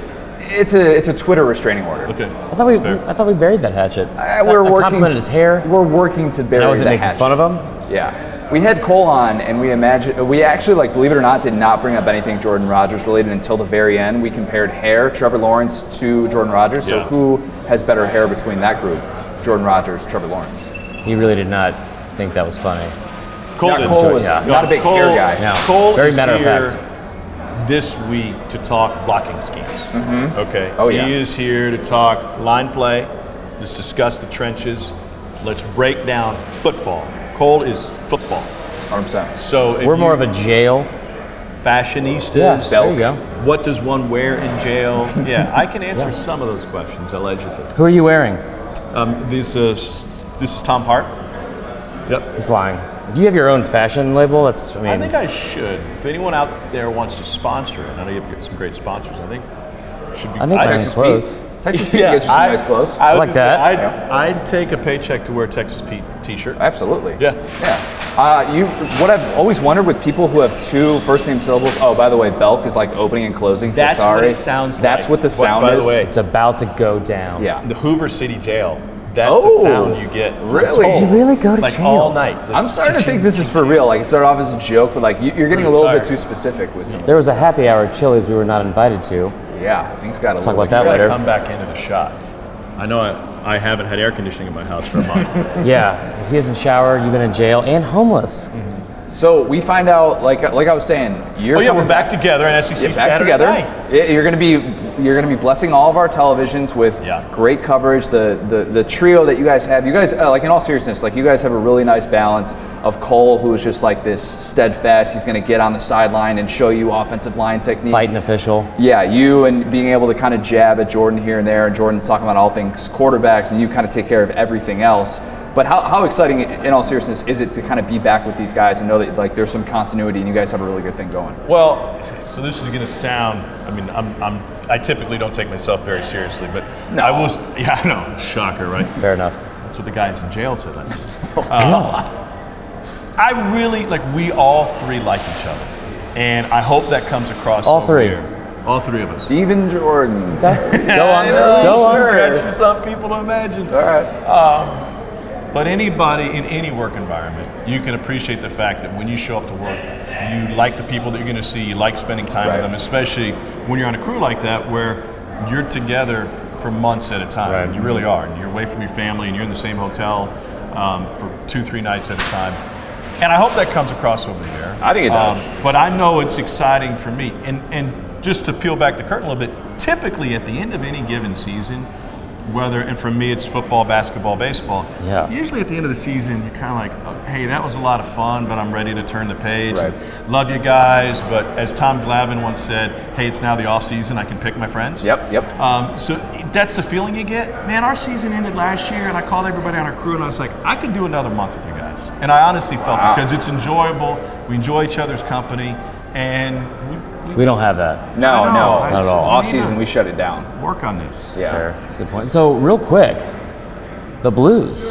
Yeah, how about You're my a world champion. Yeah, how about my St. Louis Blues? You're welcome for I've giving been- me updates when you were calling one of the games in the uh, what was it NCAA tournament, College World Series, College World Series, Yeah. College College World World Series, Series, yeah. team player.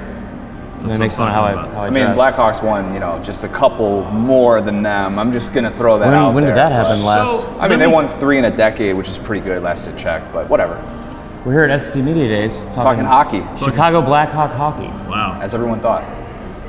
There's something special, and we see this occasionally. There's something special about a team, a franchise winning it Yeah. for the first time, like on your way up. Right. And like, and then you, then you crest and you get there.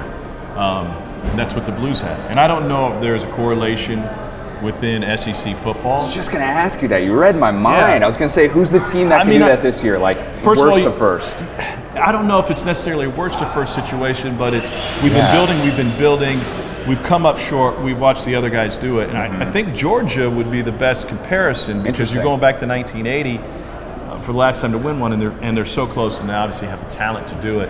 That- Gloria, Gloria, mm-hmm. to old Georgia. Oh, Gloria and Oh, Georgia. You could oh, wow. practically make That's that I'm here spelling for. mistake. Yeah, good point. how drunk is Brett Hull going to be at Georgia's victory parade? I love my favorite part about hockey is that everyone just accepts that everyone's drunk for most of the playoffs. Yeah. Ovechkin was drunk, I think, into like November, yes, he was. He very much was. and he never had hangover. I mean, the fact that you can take the trophy and do anything you want with it, Yeah. At including all. drink out of it. Yeah, I sleep with saw it. the other day that they were making margaritas with it. They dipped it in salt, and Like, Oh, they got the rim with salt yeah, on the cup. they salted Not a it gin up. Oh my goodness. little Midwest gin bucket there. That, that kind of sounds, but like with a margarita.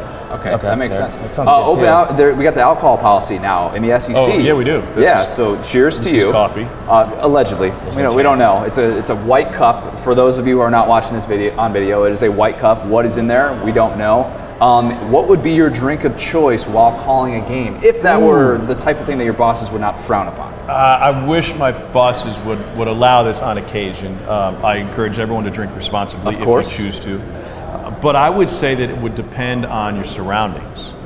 So, being Okay. surrounded by Jordan Rogers, what is A the lot drink? of- No, a I, lot of I was drinking. thinking, well, first of all, that would be Moscow Mule. Okay. Uh, Tito's Moscow Mule. You have to have the copper mug. But let's be specific to stadium. Okay? If you're at LSU, Winning and Winning losing, losing? right now. Boom. We got Tom Hardy for This is winning my and best losing. idea. Yep. this is in my, I mean, I follow all of your work, but it's, I appreciate okay. that. So if you're at LSU, um, you're drinking beer. You know, on a Okay. Saturday night, you're Hydrating. drinking beer.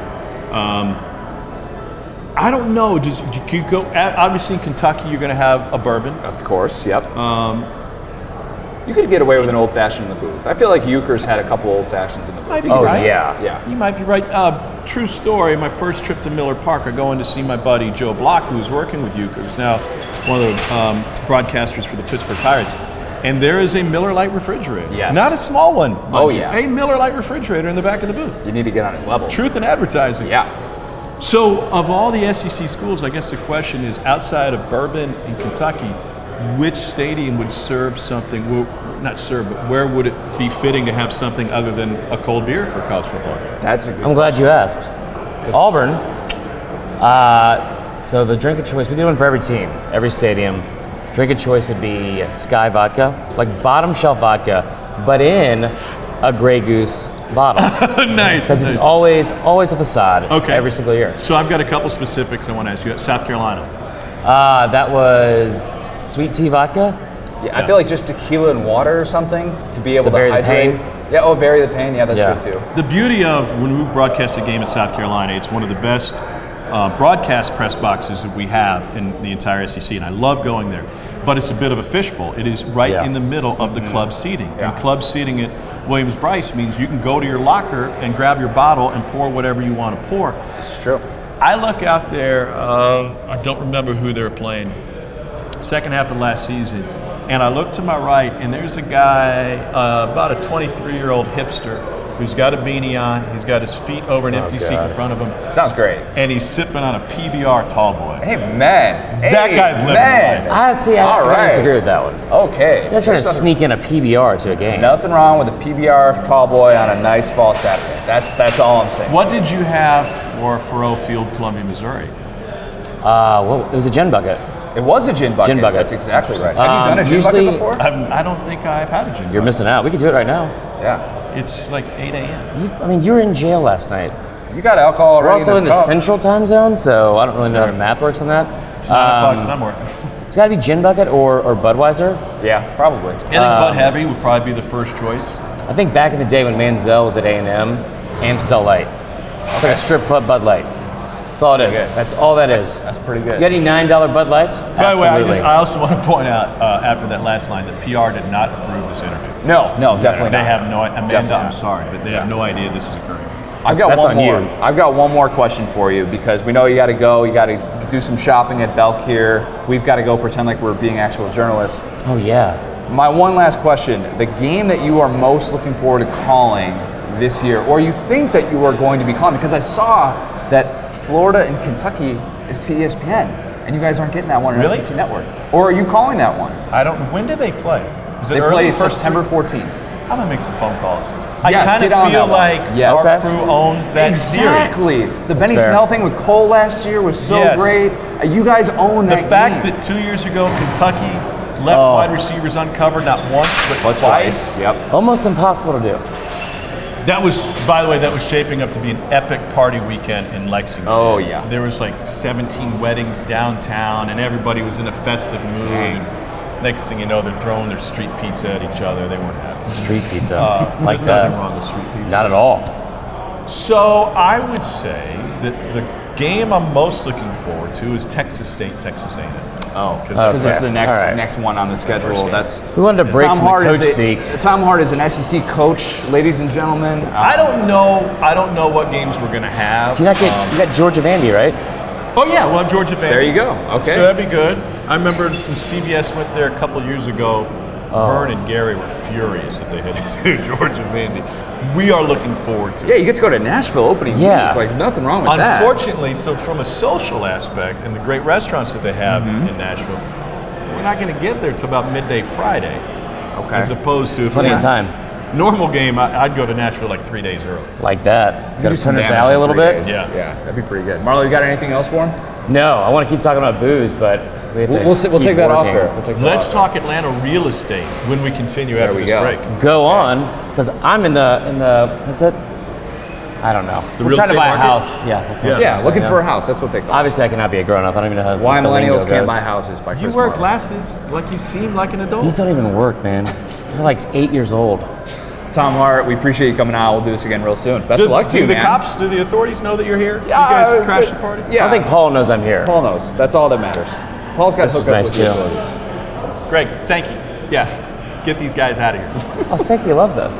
Get Jordan up here real quick. I really thought he was over. Let's bury That the was pretty hatchet. good. All right, thanks, man. Thanks, gang. Enjoyed it, man. Appreciate Tom for coming on once again. We'll link up with him again in the fall, I'm sure. Um, If he allows it, I guess I got to go home shopping with him, or This house is true. or my fiance does. talked a lot about jail. He So talks much so about much about jail. I'm, I'm wondering. I'm just, you know, I just never know. it was it was one of those things that we've talked about before. I'm just like, oh, that's that's funny. That's a funny reference. And then it was like, is this a reference, to, or did this happen? You know Jail's a not little fun, too guys. much about it. Yeah. Yeah, jail's not a fun place to be. Uh, let's go to fourth and wrong. Okay, so fourth and wrong, each and every week. Um, I guess what the, are we gonna do this twice from now on, or probably not? Regardless, I think we should do it twice. Yeah, Okay. why not? There's you guys of been nonsense. awesome with the questions lately, so I, I will say, you know, we're, we're on a good, good. uh I don't know. what I'm trying to say, Connor. Anyway, Good roll, stretch, it's run. whatever. What to say. Um.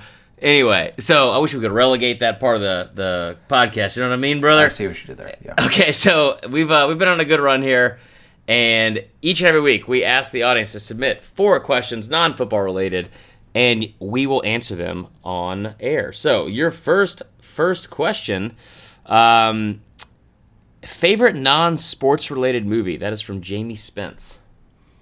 Ooh, favorite non-sports related movie. That's really tough because my head just went. Uh, I watched Hoosiers again over the weekend because because why wouldn't I? Um, up there, I, I love A Few Good Men. That's an all timer for me. Um, gosh, I don't know. I'm. I realize if I say Top Gun, that just makes me look like a Tom I Cruise don't fan. get Tom. I don't get Top Gun. you don't get it? I just, I, it's, I, I'm not. It's just not. I don't think it's that great. Like people have lost their minds over this damn trailer. Like Ryan McGee. Did you know what Ryan McGee said about it? He was like, the Top Gun trailer came out. We were in a delay, like a, like a flight delay to get home, and I was like, no one show it to me. I don't want to watch it on my my phone. I have to see it on my TV. Whoa. I don't. I don't get the Top Gun thing. That's That not one. Of, that's not my favorite. Yeah, the whole Okay. volleyball scene is just cheesy. Um, Yeah. But yeah, no, I, I'd probably a few good men is just it's so good. It's so That well done. good, yeah. Um, I don't. I don't know. Like, trying to think of of, of of others that I would include in that, and I was gonna go like, oh, remember the Titans, not a sports movie. I, Um, I, I will poke so many holes in that movie. I watched it last night. Did you watch it yesterday? I did not watch it yesterday. Okay. All right, what's your here's, favorite here's all, movie? Here's all I want to say real quick about Remember the Titans. And I did this last year about how much I hated parts of this movie. Like when they sang like the dramatic na na na na at the end of like the, the funeral thing. But when that fat kid goes up to the coach right before they're going on the field for the championship game, and he's like, "Coach, I'm eligible. I'm going to college," and starts crying. Beautiful moment. Can you imagine what Nick Saban would do if one of his one of his forgettable players walked up for the national championship? Was like, "Guess what, coach?" And then he's like, "Get out, get away from me. Go out on the field, please." He's a starting right guard. He matters. sure, absolutely. Um, okay, here's what I'll say. My favorite. Oh, I'm a big like '90s John Grisham novel movie guy. Like the I don't know if he did this, but The Fugitive. like a Time to Kill, The Client, like those movies. Okay. Al- Allie will watch The Fugitive like a child will watch the Baby Shark video. Like she Oh, wow. is, it's too much. Um, all time is probably Blackballed, which is a it's a mockumentary with the entire cast of the Daily Show from like 2004. Like like, like Andy from The Office is on it, Rob Riggle, Rob Corddry. This is like before they got big, and it's it's them making a fake documentary about paintball, and it is the funniest thing I've ever seen in my entire life. That is specific. It's wow. so- it, it is the it is the funniest movie I have ever seen. It's my favorite movie. Um, let's see. Next question. Next question. What current SEC coach? This is from Sarthak Sharma. What current SC coach would you pick to coach your fictional kids league football team, and why? I feel like it's too easy to do Coach O. I, Coach O's got to be exempt from from Yeah, these. I don't want him around my kids either. It's default. Um, we know that he would try and run and chase the kids and then fall on his face. No, that was Oh, not yeah, no. O. That was not him. I mean, I'll I'll I'll go. I, I, and I'm and I won't even go with my other bias, Joe Moorhead. We, we won't even do that because that's you know Yeah. just be like, oh, you just love Joe Moorhead, blah blah blah. No, I'm gonna go with my third bias, and that's Mark Stoops. Mark Ooh. Stoops. Mark Stoops would know how to handle little kids. Trust me. I That's think a weird thing to say out loud. Oh yeah, that is actually probably some some context needed for that. Mark Stoops. That's the clip. Mark Stoops will be able to run a defense and be able to motivate kids who just don't want to pay attention. Because that's that. Mark Stoops has to work with the two and the three star guys, and he's got to find a way to, to, to flip that switch for them to be able to say, "Here's how you're going to get to the NFL. Here's how you're going to do this, this, and this." He would Yeah. be able to look at, at an eight year old and be like, "Hey, stop picking your nose. Go make that tackle." I Right. trust him to do that. Put your money in this bank. I so mine would be uh Will Muschamp. Oh, that's terrifying. That's a terrifying because I feel like he's a cool enough dude to where he would just like he would be lax enough to like get along with, and he's funny and like uh, first off the the party at the end of the year at that lake house that's like Oh, out yeah. on island Good I think point. on Lake Murray. That's yeah, I'm in it for that just just for that. Bring your But- floaties, y'all. yeah, for real. I, I think that would be great. And I think he he seems like the kind of person that like and you could probably say this for all these coaches, so I'm probably being I'm romanticizing this a bit much, but he seems like the kind of person that you would get at least a life lesson out of this from. You know what I mean? Like he could relate to you in some way, or you could relate to what he's saying in some way, even at that early age. I feel like he would just lose it at some point and just end up punching a ref. Um, yeah, Dan Mullen would be fun too. Dan Mullen would scheme open receivers so much. Oh my like, God. The annexation of Puerto Rico. Just watch a nine year old underthrow the blank out of him too the entire time. That that would be awesome to watch. Yeah. He's of- running free. He's wide open. He's got 20 yards on him.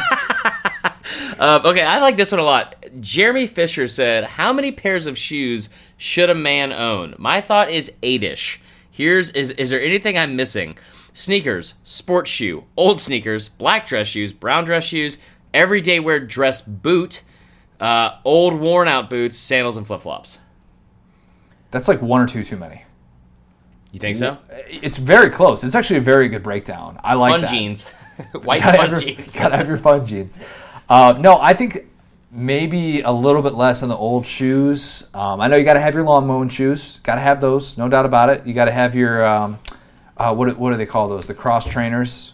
You know, the, the New Balance. Yeah. Yeah. Um, but yeah, the the brown black dress shoes, all that. You got to have your your everyday your everyday sneakers that you can wear out. You got to have uh, got to have sandals. Sandal. I wear sandals seventy five percent of the time. I'm wearing sandals right now while Why are we're you wearing? recording. Why are you wearing? I always wear. I've, dude, so like, fun fact about me: when I used to bartend, I had to wear these damn clogs and these wedges, and and like, they were wedges, like legitimately, like like people that was like, "What are you like six three? I'm like, no, they have to make me wear these stupid German heels that I have to wear that are like waterproof. I hated those things, so I I would only wear like sandals out, and I wear them all the time. I just out of habit. I wear them around the house, and I don't know. All right. I think that number is is pretty close though. I'll, I'll, Yeah, I'll, I'll give that some props. That was that was a very good breakdown of what a, a, a Yeah. modern gentleman needs to have in his I would say if it like I like I've never been a big shoe guy, but brown dress shoes, I would say sandals, running shoes, and then like another pair of shoes is enough. Like I think four, I could do it at four. You Gotta don't need black dress shoes shoes. in my Yes, opinion. you I don't. I disagree. Like because you can now now with all these, you can wear black pants with with brown shoes and brown uh, and a brown belt. It's got to be a little bit like you, you can do like charcoal, but like all Yeah. black with the browns, a little bit tougher, a little bit tougher. It to is do that. tougher, but I mean, I just that's what I would say. But yeah, I mean, he's both of you are not wrong, and uh, we don't need to go to me for fashion since again I'm wearing sandals right now inside. Um, okay, that is number three. So the last one here, this is this is a tough one. I don't know if we want to go with these Jay Woody questions or not because he's got some really good ones in here. Okay. Oh, he fired off like six in a row, didn't he? Yes, and they were all really good. Yeah. Um, A for effort. Yeah, A for effort. So I don't know if we want to go with that or we want to go with, you know what? We'll, we'll go with one of these from Jay Woody. Yeah. Um, if you can, if you could force someone that works in the podcast, so it's just me and you, Yep. to to go experience one thing that you think they would enjoy but won't give it a try, what would it be and who? What? All right. I don't think at that's what he point. meant, but yeah, there you go. Um, why don't you go first because you already shared it on Yes, Facebook. I'd make you watch Hook. Just Yeah. go watch Hook. It's an hour and a half. It's a great movie. You, it, it, I won't say it'll change your life, but it won't not not change your life. Um, Just gonna sit here quietly in the Robin Williams is overrated crowd, and yes, I Just understand that's that fine, died, but just go watch Hook. All right, all right. I'll watch it eventually. You know I will. I watched Die I Hard hope so. eventually. We're gonna watch Hook eventually. You know If you're how coming to Atlanta works. for any of these trips, Yeah, you're to be watching it. I know, I It'll like the that. Bird Box thing. I'm to hold your eyes open. Okay, so this thing that I want that's that was creepy. Um, what I would make you do, Oh god. no other context needed. Um, this is very topical because as we found out right before we started recording this podcast, Bama is going to be making a trip up to Wisconsin in I think it's 2024. It's mm-hmm. 2024 and 2025. They have a home and home set up. So that means Bama is going to Madison, going to play at Camp Randall. I've been to several games at Camp Randall, jump around, one of the coolest things I've ever Yeah. seen. I would take you to a Big Ten game and probably that Big Ten game That's um, way just to be able cooler to than Hook. Yeah, way No, I, than Hook. I I like that a lot. And, and see, and I think as much as I crap on the Big Ten, Wisconsin is the only place that I will I will not say anything bad about Wisconsin. Like the, the tailgating seems awesome. The Michigan city and Ohio seems State are awesome. pretty cool too. Screw that. Michigan, that stadium is the only thing more overrated than Michigan Stadium is Michigan itself. Also, okay, so yeah, I'll, I'll agree that Michigan Stadium itself, compared to like, I, I'll I'd rather go to a game at Camp Randall than I would Michigan Yeah. Stadium. It's just, I mean, I get, I get that it holds 110,000 people. I just don't care to watch them play a directional Michigan school with those 110,000 people that only moves further and further and further away from the field because of the way it's it's set up. And they also they run out of the tunnel at, at the 50 yard line, which is stupid. You know what's underrated? Roll Tide. Roll Tide. What's underrated is Iowa. Taking in a game weekend at Iowa is fun. I, I've said on this podcast many times. My, my two best friends went to Iowa. Yeah. I've had many great experiences in Iowa City. It's I think it's still maybe it's not anymore, but at one point it was the the be- it was like the highest bar per capita of any Power Five school or something like that. I know that Iowa State has was has drank the city of Memphis or Jerry the King Lawler's bar in Memphis out of PBR the last two times they've been there, or Busch Light or something stupid. the whole state of Iowa knows how to have a good time. We can, we can Yeah. definitely see that. Oh, a game weekend in Iowa City would be a really good. good I'm coming around on that idea too. After meeting Kegs and Eggs, Adam Kramer and all that too. Like, yeah. It, it seems like, and I love that tradition. I love that tradition of of like the wave and everything like that. And I think that that's one of those places that whenever I think of Iowa, like Kinnick, Kinnick Stadium, Kinnick Field, what was it? Mm-hmm. Yep, Kinnick Stadium. Um, whenever I think of it, I always think of like a dusk game, like a kickoff at seven o'clock, which they don't do that much. it's yeah, like they, but like every time I see him like on the national scale or a national uh, televised game or something like that, it seems like it's like you know right about to be dark, and that place seems like it gets. Obviously, it's a place where dreams go to die, so it's it seems like a, a pretty good atmosphere there. Yeah, Ohio State disagrees with you that it's a pretty good atmosphere, but yeah. Too soon. Um, yeah, that was that was four, right? That was four, Yeah. fourth and wrong. Wow, that was good. Um, all right, make sure that you. Oh no! Before we go, two quick things. Two quick things. Cannot forget about this. It might mean too much. Kyle Matlock sent us another one. This is good. So Kyle Matlock says, a real close friend of mine is a huge UGA fan, and I'm obviously a big Tennessee fan. I literally wear at least one piece of orange every day. Sometimes it's just socks, but still, we've been close for years. I was even the best man in his wedding. Then 2016 happened. We were chatting the entire game in 2016. We both agreed to get off the phone for the last minute since it was getting so heated. The game ended, and I was simply impressed with how insane the game was, and I called to talk to him. He didn't answer the phone for a whole week. When he finally answered, the first thing he said was, and I'm not kidding at all, I'd rather lose by 42. I'd rather lose 42 to nothing than lose like that.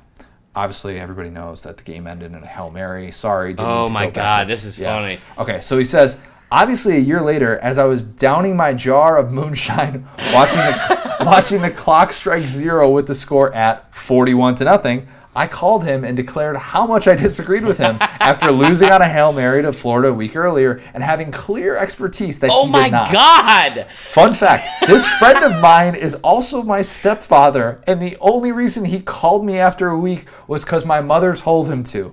He's a great dude, but man, people take these games too seriously sometimes. That's a great, it might mean too much. That was a really that's what that's probably the best we've ever had. That was really good. I, I keep thinking that that's that's so uh, it's not funny that it happened to him because as like a fan that I feel your pain. But yeah, to lose on the Hail Mary, I forgot that was the week after yeah, that's rough. the forty-one nothing game. That that's tough to see. But yeah, that's uh that's also maybe don't be chatting so much during the during Yeah. close games. what goes around comes around. That's usually how that works. know. I don't know why y'all are playing Dream Phone during that game, but it's Yeah. fine. Either way, that's that's a great story. Uh, we've got two quick five star reviews to get to. This one is from Sigma Five Frat Salon. Okay. Uh, subject: uh, Carpetbagger approves. All right. so, from the north, have lived in the south since college. This is an excellent podcast to feed my SEC football fix, insights, comedy, and handicapping for all the conference and beyond. Thank you, Sigma Phi Frat Salon. That was very nice. That's nice. I don't have it open, so you got to read the next one. All right, this next My one is. I think this one is from uh, Nick Ruark. Is that is that who this is from? It, it, it's just from Nick Rue. So Okay. assuming that one a little bit. Uh, shout out to him because he listens to us, comments on all that stuff. Subject: Roll Tide. Love the show and all the stuff they talk about. Only wish they did more shows. I also really like the apparel. Edit. The it just meant me. The it just meant more shows have been awesome to listen to. Ah, Thank thanks, you, Nick. dude. Appreciate that, man. This is, you know, we started out in a in a yelling match before we start. Well, How about it? but look at us now. This is great. I'm so sweaty. I gotta I gotta change my sandals. That was a fun episode. That was good, guys. Gross. We are back to two a week. Um, Yeah. Much to you know Nick's enjoyment, we will be providing twice a week podcasts. We are not going to have an adjustment more this week. I think the plan is to do that next week. We are recording early this week. We're recording on Wednesday because it is bachelor party weekend. You are going to Vegas, hoping that Chris Doering doesn't show up and take his shirt off and embarrass you. I am going to a bachelor party in Milwaukee, of all places. Yeah, Oh, man. random. We're gonna have very different experiences. We're gonna have yes, we are. I'm going to Vegas with some of my friends that, uh, that just we lost. Oh, that's gonna be fun. I'll say that. We'll both be at Also- a casino on Friday night as well. So fun fact for that. Yeah, that's that's awesome. But we're trying to figure out what we're going to be doing. It's, it's going to be a lot of gambling. Um, Mike got a Topgolf, a lot of lot of fun stuff in, in the works. But what I will say is, guys, Wednesday is going to be a great show. Make sure you tune in because I hope this isn't the case. But there's a good chance that I don't make it back from Vegas, or This you is know, true. or that they lose me, or that I lose myself. So we're gonna give it a good send off here on Wednesday afternoon. Allie's yelling from the other room; she's not happy with what I'm saying. We have a good show coming up. That'll be coming out on Thursday. We're gonna. Our plan is to record an interview that we have uh, with Tony Barnhart, Mr. College Football. We're recording that uh, tomorrow, Tuesday.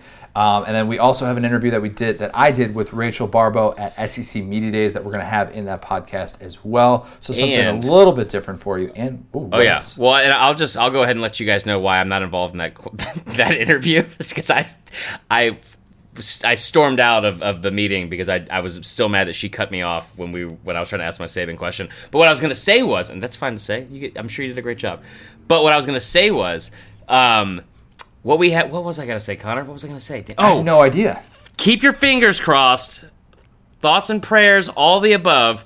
We can't announce anything yet, but we had a we had a conversation this morning with the boss. We we got some things hopefully in the works for this fall um, for the pod, and and maybe you know maybe coming to see you guys live. We just just fingers crossed. That's all. Fingers that's all I'm gonna say.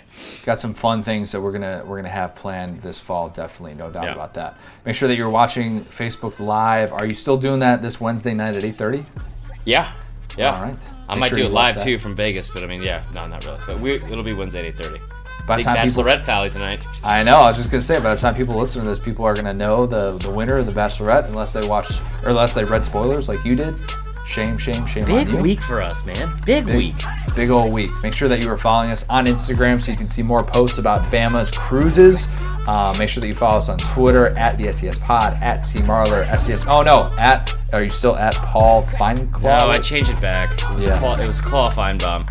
You know so what? Just week. follow me at C Marler SDS. I'm gonna change it to Vern Funquist for the season. There you go. At CJ O'Gara as well.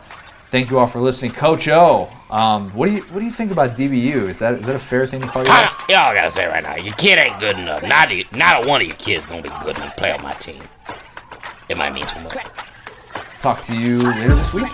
You see the audio levels right now. Y'all have a good one, guys.